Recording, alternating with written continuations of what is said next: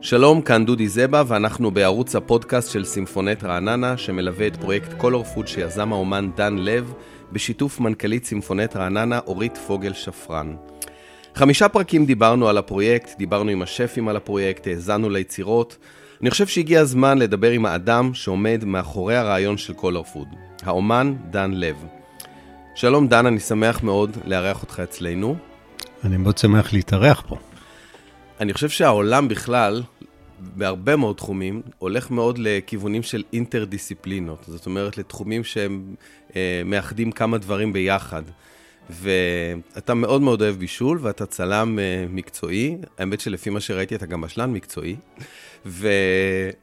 ולצלם אוכל זה מקצוע בפני עצמו, אבל אתה לא רק מבשל ומצלם אוכל, אתה גם יוצר ממש מוצרים שהם סינתזה של שני הדברים ביחד. אתה יוצר uh, ממד נוסף. והייתי שמח שתספר קצת על המימד הזה, בפרט על מה שעשינו פה בפרויקט הזה. כן, קלו פוד בעצם, uh, זה התחיל uh, כחיבור של שתי התשוקות, שתי האהבות שלי, שזה בישול וצילום, בעיקר צילום אוכל. אני מצלם כבר המון המון שנים.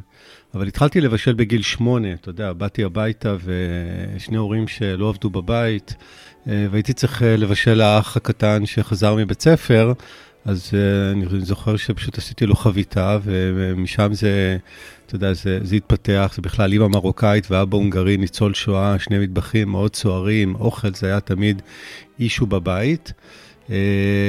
ובגיל 14 שאלו אותי מה אתה רוצה להיות כשתהיה גדול, אמרתי צלם. עם השנים, אה, פיתחתי את שני הדברים האלה, ובאמת אה, לפני בערך 15 אה, שנה התחבר לי ככה כל העניין של צילום ובישול.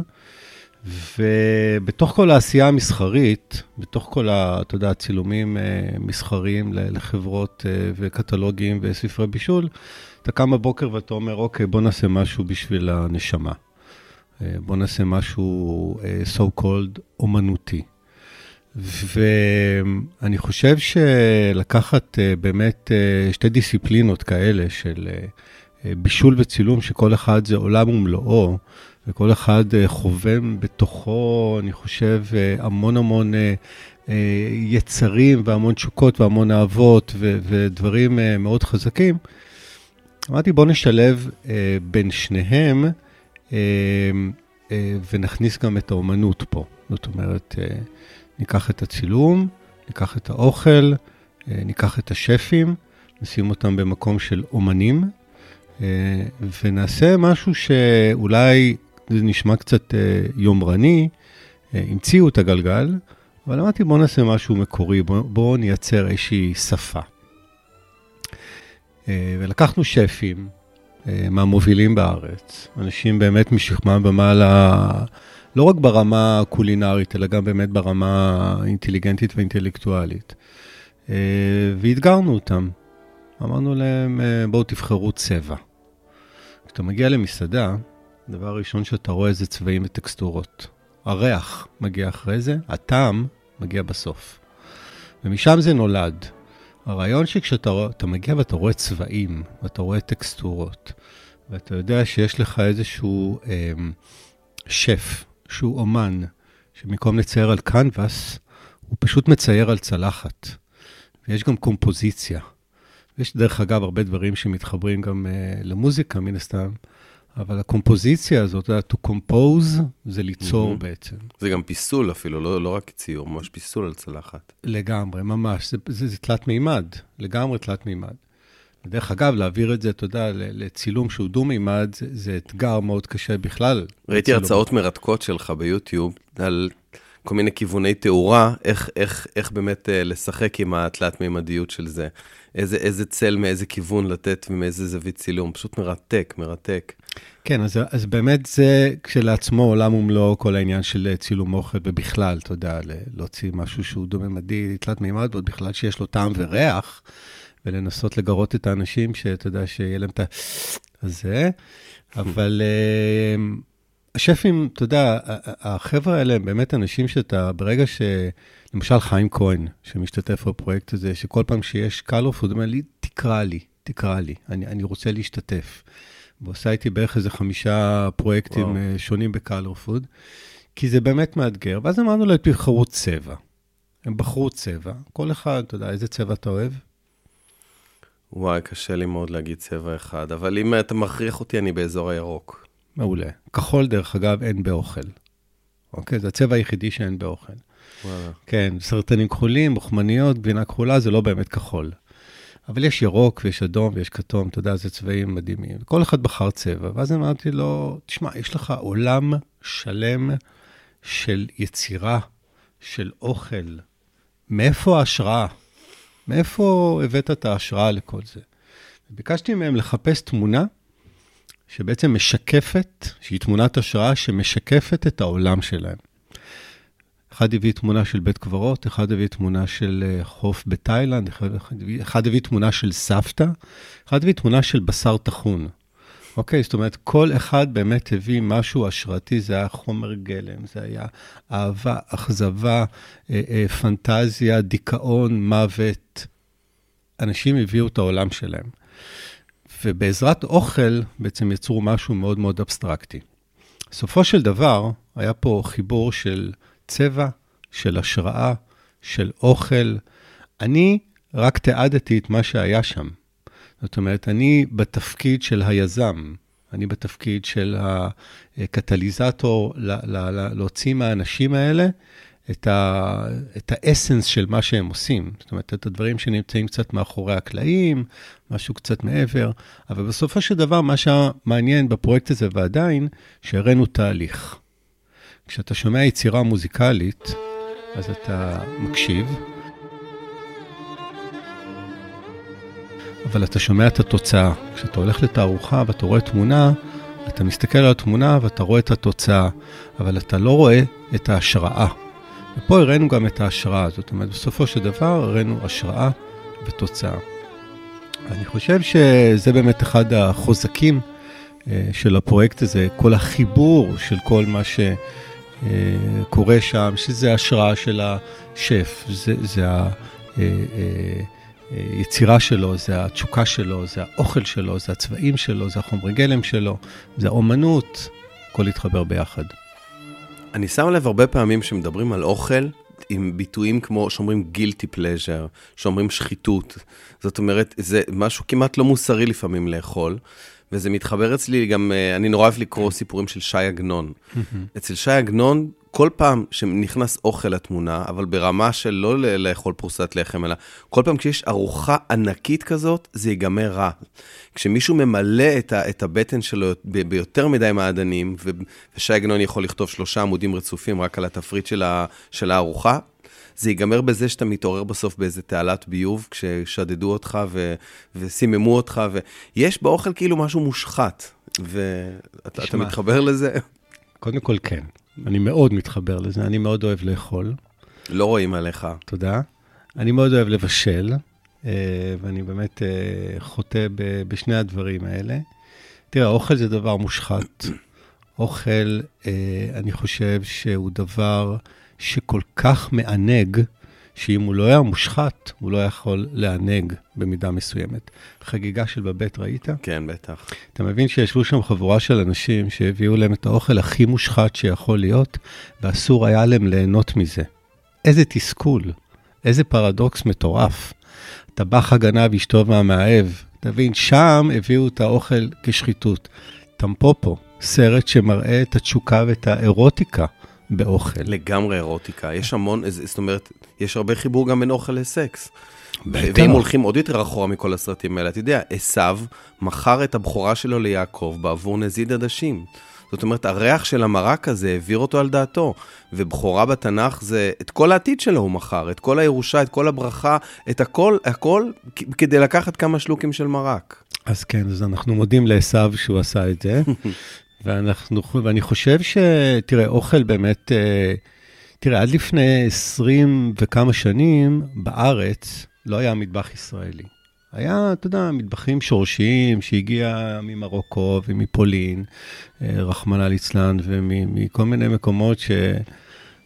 אוכל, אתה יודע, היה מסעדות מזרחיות וכאלה. המטבח התפתח. אנשים נסעו לאירופה, למדו בקו, ב, ב, באקדמיה האירופאית, אתה יודע, הקולינרית, בקורדון בלו וכל זה, חזרו ועשו את הפיוז'ן, דרך אגב, שמאוד מיוחד למטבח הישראלי, כן. שזה השורשים האלה יחד עם ה...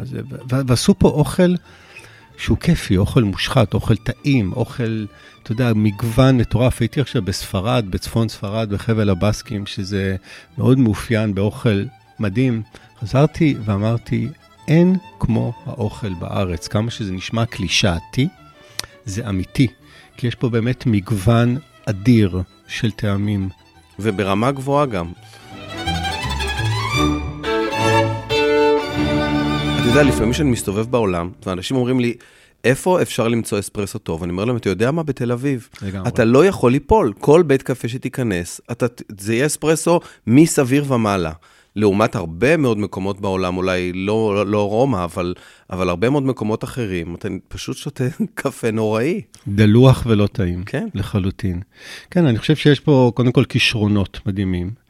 אני חושב שיש פה אנשים באמת, באמת מאוד מאוד מוכשרים. יש פה חומרי גלם מדהימים, אנחנו נמצאים בים תיכון ואנחנו משופעים פה בחומרי גלם מדהימים. אנחנו מאוד מושפעים מהמטבח הערבי הגלילי, אין ספק שזה בדמנו. אבל אני חושב שיש פה יצירות מדהימות. אתה יודע, אין משלן בארץ, אין פה משלן בגלל אה, אה, איזו שטות מטומטמת שהחליטו במשלן של כמות מסוימת של האנשים על כמות מסוימת של מסעדות, משהו כזה, זה איזה מין נוסחה טיפשית, אבל mm. יש פה אוכל, לא שאני מאמין גדול במסעדות אה, משלן, אבל אני חושב שיש פה אוכל שראוי באמת להוקרה ולהערכה נהדרת, ואפילו לאיזשהו, לקחת אותו כציון דרך קולינרי בעולם. אני חושב שמה שאתה מתאר בקולינריה הישראלית, קרה במוזיקה הישראלית, אבל לפני 80 שנה. זאת אומרת, הגיעו לפה המון מלחינים, שכולם הגיעו מאירופה, רובם ממזרח אירופה, עם ידע מוזיקלי מאוד מסוים ועם סגנון מוזיקלי מאוד מסוים. בן אדם ש, שישבו לו באוזניים אה, אה, מצ'ייקובסקי ושופן, ועד הקברט הפולני, ועד המוזיקה הסלונית הרוסית והפולנית, והם הטמיעו פה סגנון חדש לגמרי. אה, דיברתי על זה עם שפים אחרים, גם מלחינים כמו וילנסקי וזעירה, ו... אבל עוד הרבה, גם מלחינים קלאסיים אחרים, שפתאום אה, מדבר נכנס לתוך ה... לתוך הגשם שלהם, לתוך כל החורף והעננים האפורים האלה, נכנסה שמש לבנה וחזקה, ונוצר פה כור היתוך מוזיקלי מדהים, מדהים ומאוד מאוד ייחודי וברמה מאוד גבוהה.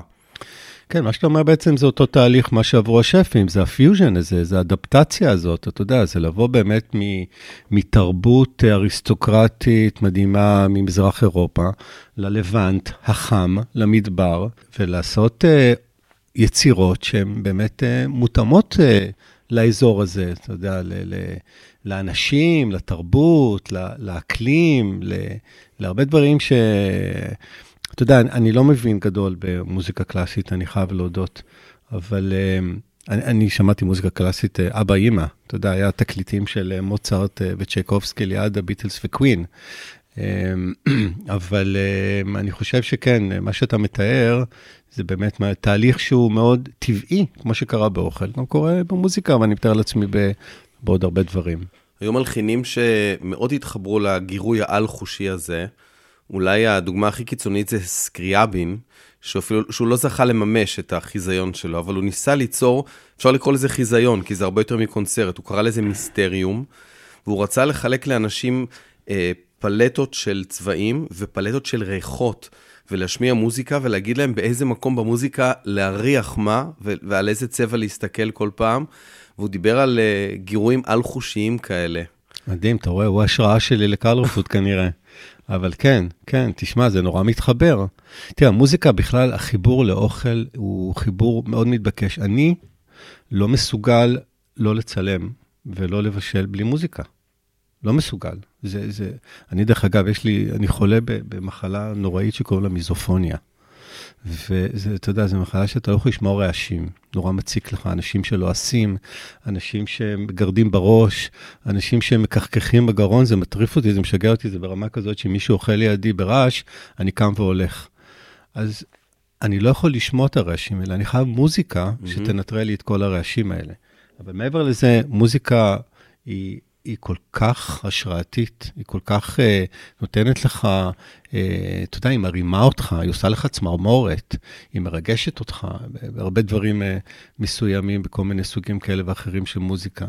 אה, זה יכול להיות בלאדה, וזה יכול להיות רוק כבד, וזה יכול להיות מוזיקה קלאסית, זה יכול להיות, אתה יודע, בכל מיני סוגים. אבל אה, כן, מה שתיארת אצל אותו בחור, זה באמת מעניין. הפלטות האלה של הריחות והצבעים. אתה יודע, הייתה אצלי פעם אה, המלחינה נורית הירש, אנחנו חברים מאוד טובים, וניגנתי לה שיר שאני גדלתי עליו, שיר שהיא כתבה, ואתה יכול להבין שאם אני גדלתי עליו, הוא שיר שהיא כתבה בתחילת הקריירה שלה, ממש בתחילת שנות ה-60. כן. איזה שיר ילדים שמתחיל בדו מז'ור, ואחרי שתי תיבות עובר למי מז'ור, ומשם לרה מינור, ועוד פעם חוזר לדו. והיא הקשיבה לזה, וממש עלו לה דמעות לעיניים, והיא אמרה לי, אתה יודע, המוזיקאית שאני היום, לא הייתה נותנת לי לכתוב כזה שיר. כי, כי יש פה איזו השתוללות לא מבוקרת, איזה משהו של, איזה משוב, משובת נעורים אה, פסיכית כזאת. Mm-hmm. זה שיר גאוני בעיניי, ורציתי לשאול אותך אם אתה, אה, כשאתה גם מבשל וגם צלם, ואתה, ככל שאתה צובר ניסיון, אתה צובר גם אה, המון תובנות והמון טעמים. זאת אומרת, אתה, לפעמים כשאתה בא ואתה כבר רואה משהו מרחוק, אתה כבר אומר, את זה אני אצלם מלמעלה, אבל את התאורה אני אשים ככה כדי שזה גם יראה למעלה וגם, כאילו, השאלה אם אתה לא מרגיש שהידע הגדול שלך והניסיון הגדול שלך בשני התחומים גם מגביל אותך. איפה פה הראשוניות וה, וה, הקניבליזם לדבר הבא, כאילו? תשמע, אז אני, אני, הסטודנטים שלי, דרך אגב, שואלים אותי איך מצליחים, אז אני אומר להם, תקומו חצי שעה קודם. יפה. כן, ו- וזה משהו שדוד שלי אמר לי לפני בערך 30 שנה, כשפתחתי את הסטודיו הראשון, ומאז באמת אני חושב שזה העניין. אז קודם כל, להיות חרוץ. יפה. כשאתה חולם על משהו בלילה ואתה קם איתו בבוקר, תקום ותעשה אותו, וזה לא משנה איפה אתה נמצא וכמה אתה גדול וכמה אתה קטן וכמה אתה מוכשר וכמה אתה מצליח. אין לזה שום משמעות. אבל אם אתה באמת מאמין במשהו, תקום ותעשה אותו. ואני חושב ש... תראה, אני לא מרגיש שמיציתי כלום. בסדר, אני בן 55, אני התחלתי את הקריירה שלי בגיל 22 בערך, אמ, ואני לא מרגיש שמיציתי לא צילום ולא בישול, ובטח לא יוזמות חדשות אה, שאני חולם עליהן. ואני חושב שהידע והניסיון שלי מאוד עוזרים לי בעניין הזה. כי אני לוקח את הידע הזה ולוקח את הניסיון, לוקח את כל מה שצברתי כל השנים, ואני בעצם מתעל אותו לאיזשהו משהו שהוא חדש. אגב, שוב, בפרויקט הזה בקלו פוד, אני לוקח 18 צעדים אחורה. אני נותן המון מקום, אתה יודע, בכלל צילום אוכל זה סוג של ריקוד. זה, זה, זה שילוש קדוש של שף, סטייליסטית וצלם. ותמיד יש שם ריקוד, יש שם צעד קדימה, צעד אחורה. אין אגו. זאת אומרת, יש המון אגו, כן? אבל אני חייב להיות נטול אגו. כי אתה חייב לתת המון המון מקום לאנשים שיוצרים סביבך ולתת להם את, ה, את המקום לידע המקצועי שלהם. וגם בפרויקט הזה, אני באמת בתפקיד המתעד. אני בא ואני מאתגר אותם, אני מגניב אותם, אני אומר להם, יאללה, בואו, תקשיבו, בואו נעשה משהו מגניב. והם נגנבים, והם זורמים איתי.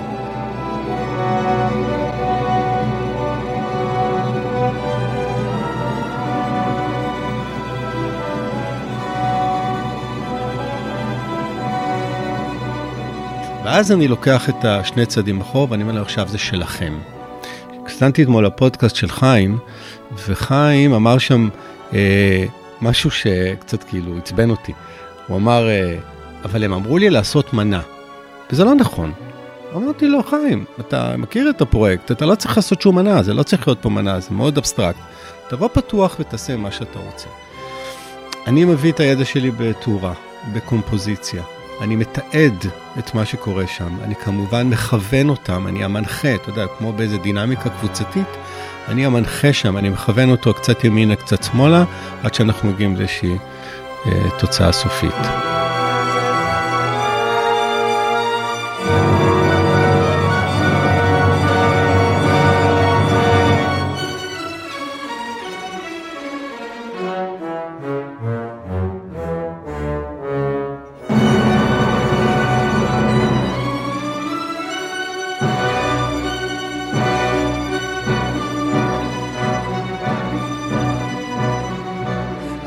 מצלם וידאו?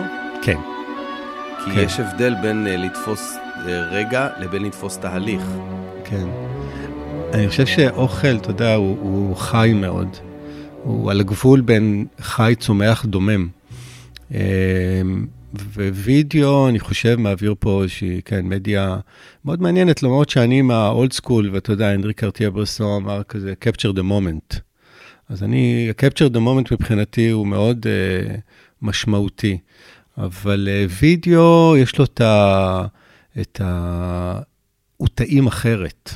בפרויקט הזה, הרעיון, אתה יודע, ישבתי עם אורית וחשבנו, אוקיי, מה אנחנו עושים? ואז היא אמרה לי, תשמע, בוא, לך הביתה, תחשוב על איזה רעיון, דבר איתי.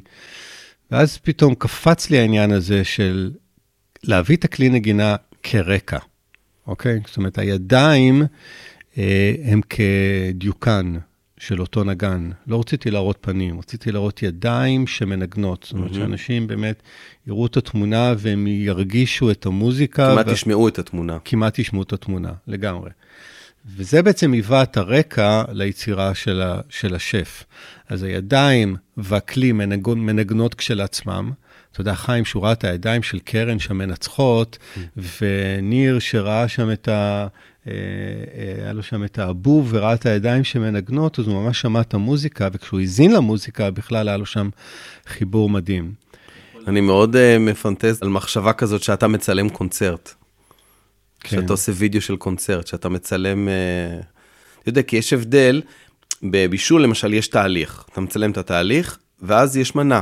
והמנה היא באיזשהו מקום, זה גם לא לגמרי נכון, מנה היא לא תמיד סטטית, יש מנות שיש להן תהליך של הינמסות, תהליך של uh, משהו מגיר את עצמו לתוך משהו, חם לתוך קר והפוך, אבל בגדול זה הציור, יש ציור, יש מנה, אבל קונצרט, אין איזה רגע שהוא קפוא בזמן. הקונצרט קיים רק אם כל הזמן זז, זה כמו רוח. זה משהו ש... כן, יצא לי. שבעצם מה ש... בפרויקט הזה שאנחנו עשינו עכשיו איתך, אז אנחנו צילמנו כלי נגינה. זה לא תמונה של מוזיקה, זה תמונה של כלי נגינה. אני צילמתי קונצרטים בחיי, אני אפילו פעם צילמתי דיסק לאנדריאה בוצ'לי, את העטיפה יחד עם זובין מטה, כשהוא הקלין, הוא הקליט פה לפני איזה 20 שנה בערך, זה היה עם הפילהרמונית. אני לא אשכח את זה שצילמתי אותו, ואחרי איזה חודש נסעתי לרומא, ופתאום ראיתי את התמונות שלי מתנוססות uh, ב- של אנדריאה בוצ'לי בכל חור שם ברומא, שעשו פרומו לתקליט.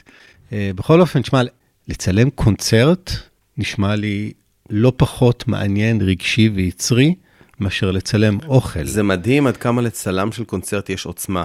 זאת אומרת, אתה יכול לצלם איזושהי סימפוניה ולצלם את הפנים של המנצח, אבל אתה יכול לרגע אחד לעשות קלוז-אפ על, על המקלות של הטימפני. ואתה יכול ברגע הזה לגרום למאזין לשמוע משהו שהוא לא היה שומע אם לא היית עושה את הקלוז-אפ הזה. זאת אומרת, הדרדור, הבאס הזה, החל... הכאילו שאתה לא שומע את הבעבוע הזה מתחת לתזמורת, אבל הצלם דאג לזה שתשמע אותו, כי הוא שם לך לרגע קלוז-אפ על המקום הזה. אתה מבין כמה כוח יש לזה? אינסופי. להתערבות הצילומית הזאת, אתה יודע, מה point of view של צלם, מה שמבדיל אותנו אחד מהשני כצלמים זה הראייה שלנו. איך שאנחנו רואים ואיך שאנחנו שומעים במקרה הזה של הוידאו. אתה יודע, הצילום בעצם מתחיל בראש, המצלמה היא רק איזשהו אה, אה, אמצעי להעביר את הפריים הזה.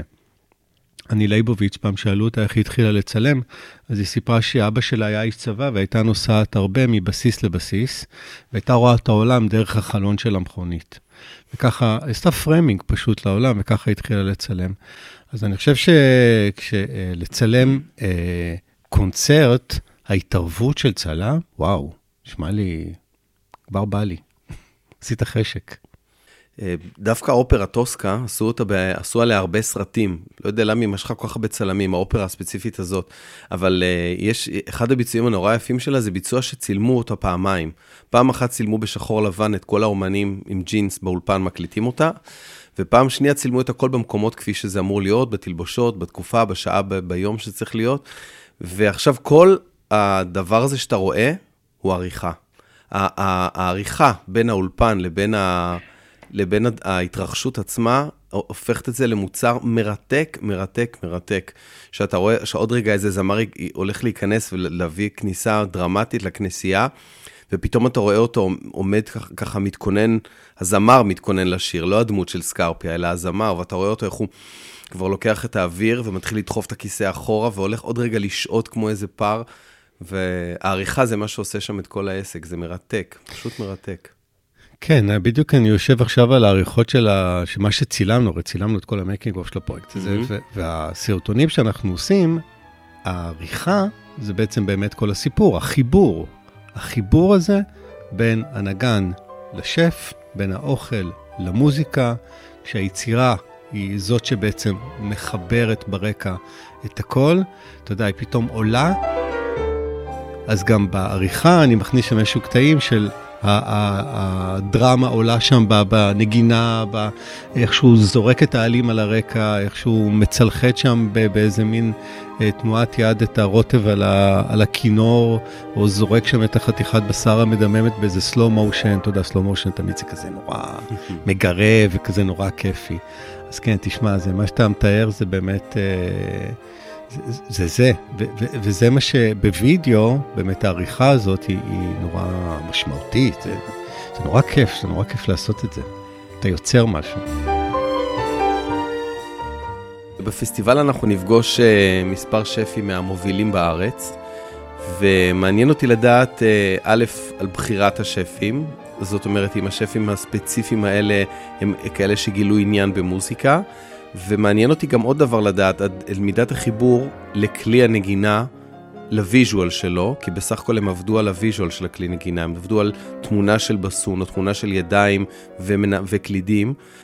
ולעומת זאת, החיבור ליצירה עצמה, למוזיקה. הבחירה של השפים אה, היא נעשית בצורה כזאת שאני עובד עם הרבה שפים, זאת אומרת, יש לי תמיד אה, איזשהו מבחר מאוד מאוד גדול של אנשים אה, לבחור. אני משתדל לא לקחת כבר אותו שף שהיה פרויקט קודם, אלא לרענן קצת. אני משתדל לקחת שפים צעירים, חבר'ה שהם מאוד יצירתיים, כי נורא בא לי מישהו חדש. אני משתדל להיות מאוד פוליטיקלי קורקט ברמה של מגדר ודת גם. אה, ערבים, יהודים, דרוזים, באמת להביא את כל המגוון הגדול שיש פה בארץ. אה, ו... ו... ותמיד יש את חיים. תמיד יש את חיים, ש... שנורא כיף לי תמיד לעבוד איתו, והוא בן אדם סופר אינטלקטואל, והוא בן אדם שנורא אינטואיט ונורא מבין. בעיקר בן אדם. בעיקר בן אדם, כן, הוא איש מדהים. כן, תמיד כשתשאל אותו מה אתה עושה, אז הוא אומר, אני טבח. נכון. אגב, החיבור של, של, של המוזיקה, אתה יודע, היה לי ברור שאני נותן לחיים את הידיים של קרן. אתה מבין, היה לי ברור שאני נותן לחיים את המנצחת בכל הפרויקט הזה. ומה שהוא עשה עם זה, הוא עשה באמת את אחת היצירות הכי מדהימות בפרויקט. כולן מדהימות, אבל שם, אתה יודע, יש, יש שם איזה משהו ש, שזה בדיוק color food, זה, זה לבוא ולעשות משהו מאוד אה, לא אוכל. אבל לקחת אוכל כחומר גלם ולחבר אותו בצורה מדהימה לידיים. אני חושב שכל השפים, אה, אה, הם הקשיבו, הם האזינו כמה פעמים ליצירות. הם באו אליי לסטודיו ממש מוכנים. אמרו, האזנו, אנחנו יודעים.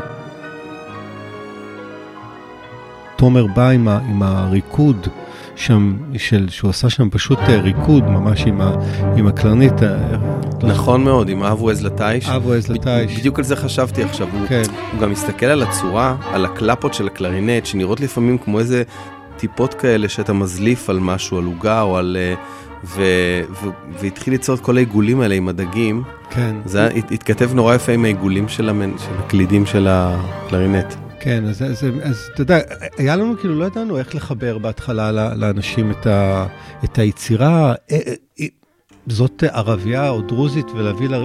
לא יודע, אתה יודע, היה כאילו איזשהו רצון אה, מסוים אה, לעשות אה, אה, איזשהו חיבור כאילו נכון ברמה של... אה, אה, ברמה הזאת של מישהו שהוא באמת אה, יותר מחובר לדת הזאת, או אישה, או גבר, אבל לא.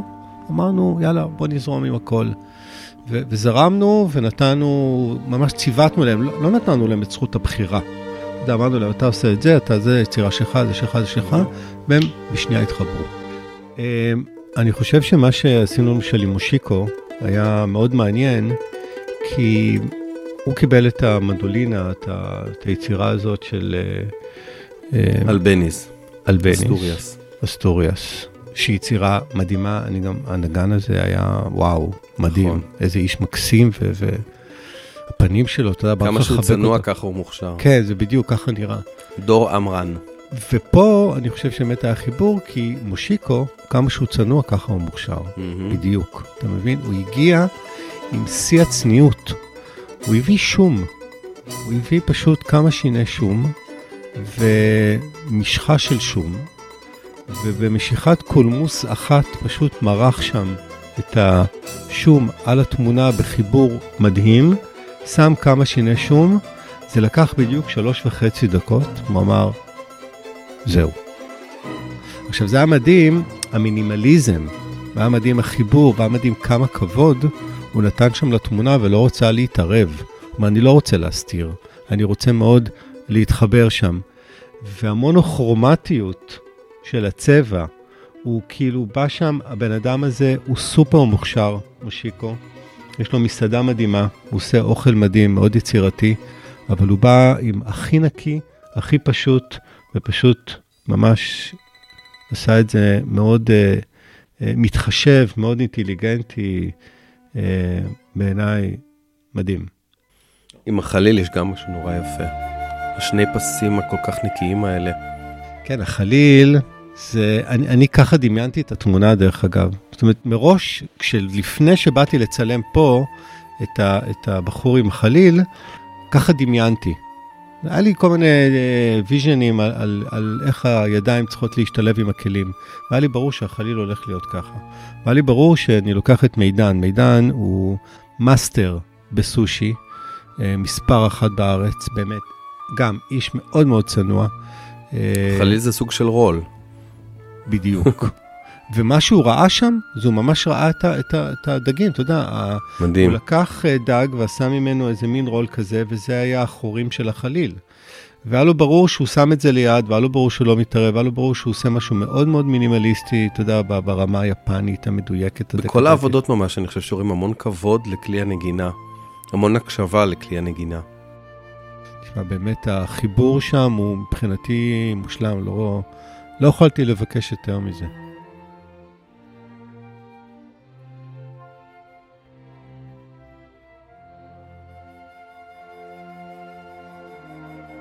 אתה בא לפרויקט הזה, לשיתוף פעולה עם סימפונט רעננה, אה, מתוך, אין לי מילה אחרת לומר את זה, מתוך סוג של רעב. כי בעצם אתה כבר במעמד שלך ועם הצילומים שעשית והשיתופי פעולה והקולור פוד, זאת אומרת, עשית כבר המון צעדים בתחום הזה והישגים, ובכל זאת יש לך רעב עכשיו לתפור את זה גם למוזיקה, וזה נורא יפה בעיניי. אתה יכול לשתף אותי בעוד איזה רעב שיש לך, עוד איזה משהו שמקנן לך אי שם. ב- בעמקי המוח שלך לעוד איזה שיתוף פעולה ש... שהיית רואה בין אוכל, צילום ועוד תחום? וואו, אה, תשמע, עשיתי המון שיתופי פעולה. תראה, קלר פוד, אני בטוח שיש לו, אה, הוא ממציא את עצמו מחדש כל פעם בשיתוף פעולה אחר. אני, אין לי כרגע רעיון. אני כרגע כל כולי בפרויקט הזה. אני אה, עדיין לא מיציתי אותו, למרות שהוא כאילו חצי הסתיים, אבל אה, אני חושב שנורא חשוב לי לראות מה אנשים ירגישו כשהם ישמעו את המוזיקה ויראו את היצירה. אה, אני בטוח שעוד איזה חודשיים, שלושה אני אקום בבוקר עם איזשהו רעיון לשיתוף פעולה אחר. אה, אתה יודע, שמיים הגבול מהבחינה הזאת. אני, יש לי המון רעיונות. המון המון רעיונות להמון דברים, להמון שיתופי פעולה. אבל אתה יודע, ברגע שזה, זה, זה לקום עם זה בבוקר. ככה עובדת המנכ"לית שלנו. היא ממש, היא, היא, היא, יש לה כאילו משימה אחת בשבילנו, שלא נעשה היום מה שעשינו אתמול. זה פשוט רעב בלתי פוסק, והיא לוקחת אותנו להופעות ולמיצגים ולמקומות, והיא אומרת לי, הנה, אתה רואה? כזה אני לא רוצה. כן. כל פעם, ו, ובאמת היא מחזיקה אותנו על הקצה כל הזמן. זה נורא קשה, רוב הזמן אנחנו רוצים להרוג אותה, אבל uh, בקטע של הערצה. זאת אומרת, היא, היא גורמת לכולנו כל הזמן לפרוץ את הגבולות של עצמנו.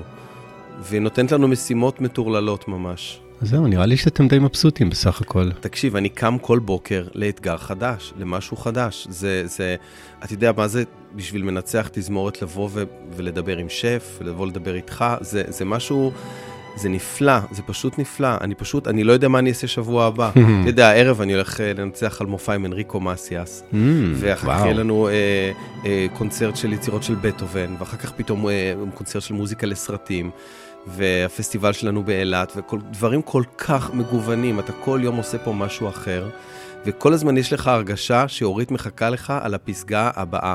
זאת אומרת, אה, זה יפה מאוד שכבשת את הפסגה הזו, אבל היא לא הכי גבוהה. הנה, שם יש עוד אחת. אה, יאללה, למלא מים במימייה ולהתחיל להזיע. שמע, קודם כל זכיתם. נכון, ממש, נכון. זה לא. קל, זה לא קל, זה לא קל, ולפעמים יש לה בקשות והוראות אבסטרקטיות לחלוטין. אנחנו תמיד צוחקים בינינו, איך מזה נעשה קונצרט? כן, אבל באמת זה מאתגר, ואז זה מפעיל אתכם, וזה אה, מכריע אתכם, וזה גורם לכם לחשוב, וזה גורם לכם ליצור, וזה כיף לכם לבוא לפה. תשמע, אני אין לי בוסית כזאת. אתה מבין? אני, אני, אני, אני מייצר את זה לעצמי. ויש הרבה אנשים באמת שעם השנים ככה היו סביבי, ואתה יודע, אה, עד היום כזה, אה, חבר'ה שאתה יודע, היו לי המון אסיסטנטים ש, שלימדתי, והיום הם צלמים גדולים, ועד היום, אני, אני, אני נורא אוהב שאתה יודע, שהם באים ואז אומרים, תקשיב, זה, זה אה, הרבה בזכותך, ואני אומר, לא, לא, לא, לא, זה בזכותכם. אני באמת, כאילו, אתה יודע, נתתי לכם את הפוש הראשוני, אני קצת לימדתי אתכם, אני הנחיתי אתכם, האמת בסופו של דבר. ואם אתה לא היית אחד כזה ש, ש, שקם בבוקר ואתה רוצה לעשות משהו חדש, וזה מגניב אותך, וזה מפעיל אותך, וזה מגרה אותך, וזה נותן לך, אז אומר לך, וואי, איזה כיף, אני עכשיו הולך לעשות משהו חדש, אז לא היית פה. אז אני חושב שגם, אתה יודע, הכוח שלה זה... לא, ברור לי, זה הכישרון והיכולות שלי, אבל, אבל אתה יודע, ברגע שמישהו בא, ואת המסוע הזה של החדר כושר מגביר לך את המהירות מ-10 ל-12, אז זה נכון שאני זה שרץ, אבל, אבל מישהו גורם לי לרוץ במהירויות האלה. ואם אתה תיפול לי, תרים אותך. לגמרי. תודה רבה לאומן דן לב על הפרויקט הנפלא Color Food שיצרת בשיתוף מנכ"לית צימפונט רעננה אורית פוגל שפרן, פרויקט שחיבר בין עולמות הקולינריה והמוזיקה הקלאסית. כאן למעשה אנחנו מסיימים את סדרת הפודקאסטים שמלווה את פרויקט Color Food 2021 בשיתוף סימפונט רעננה.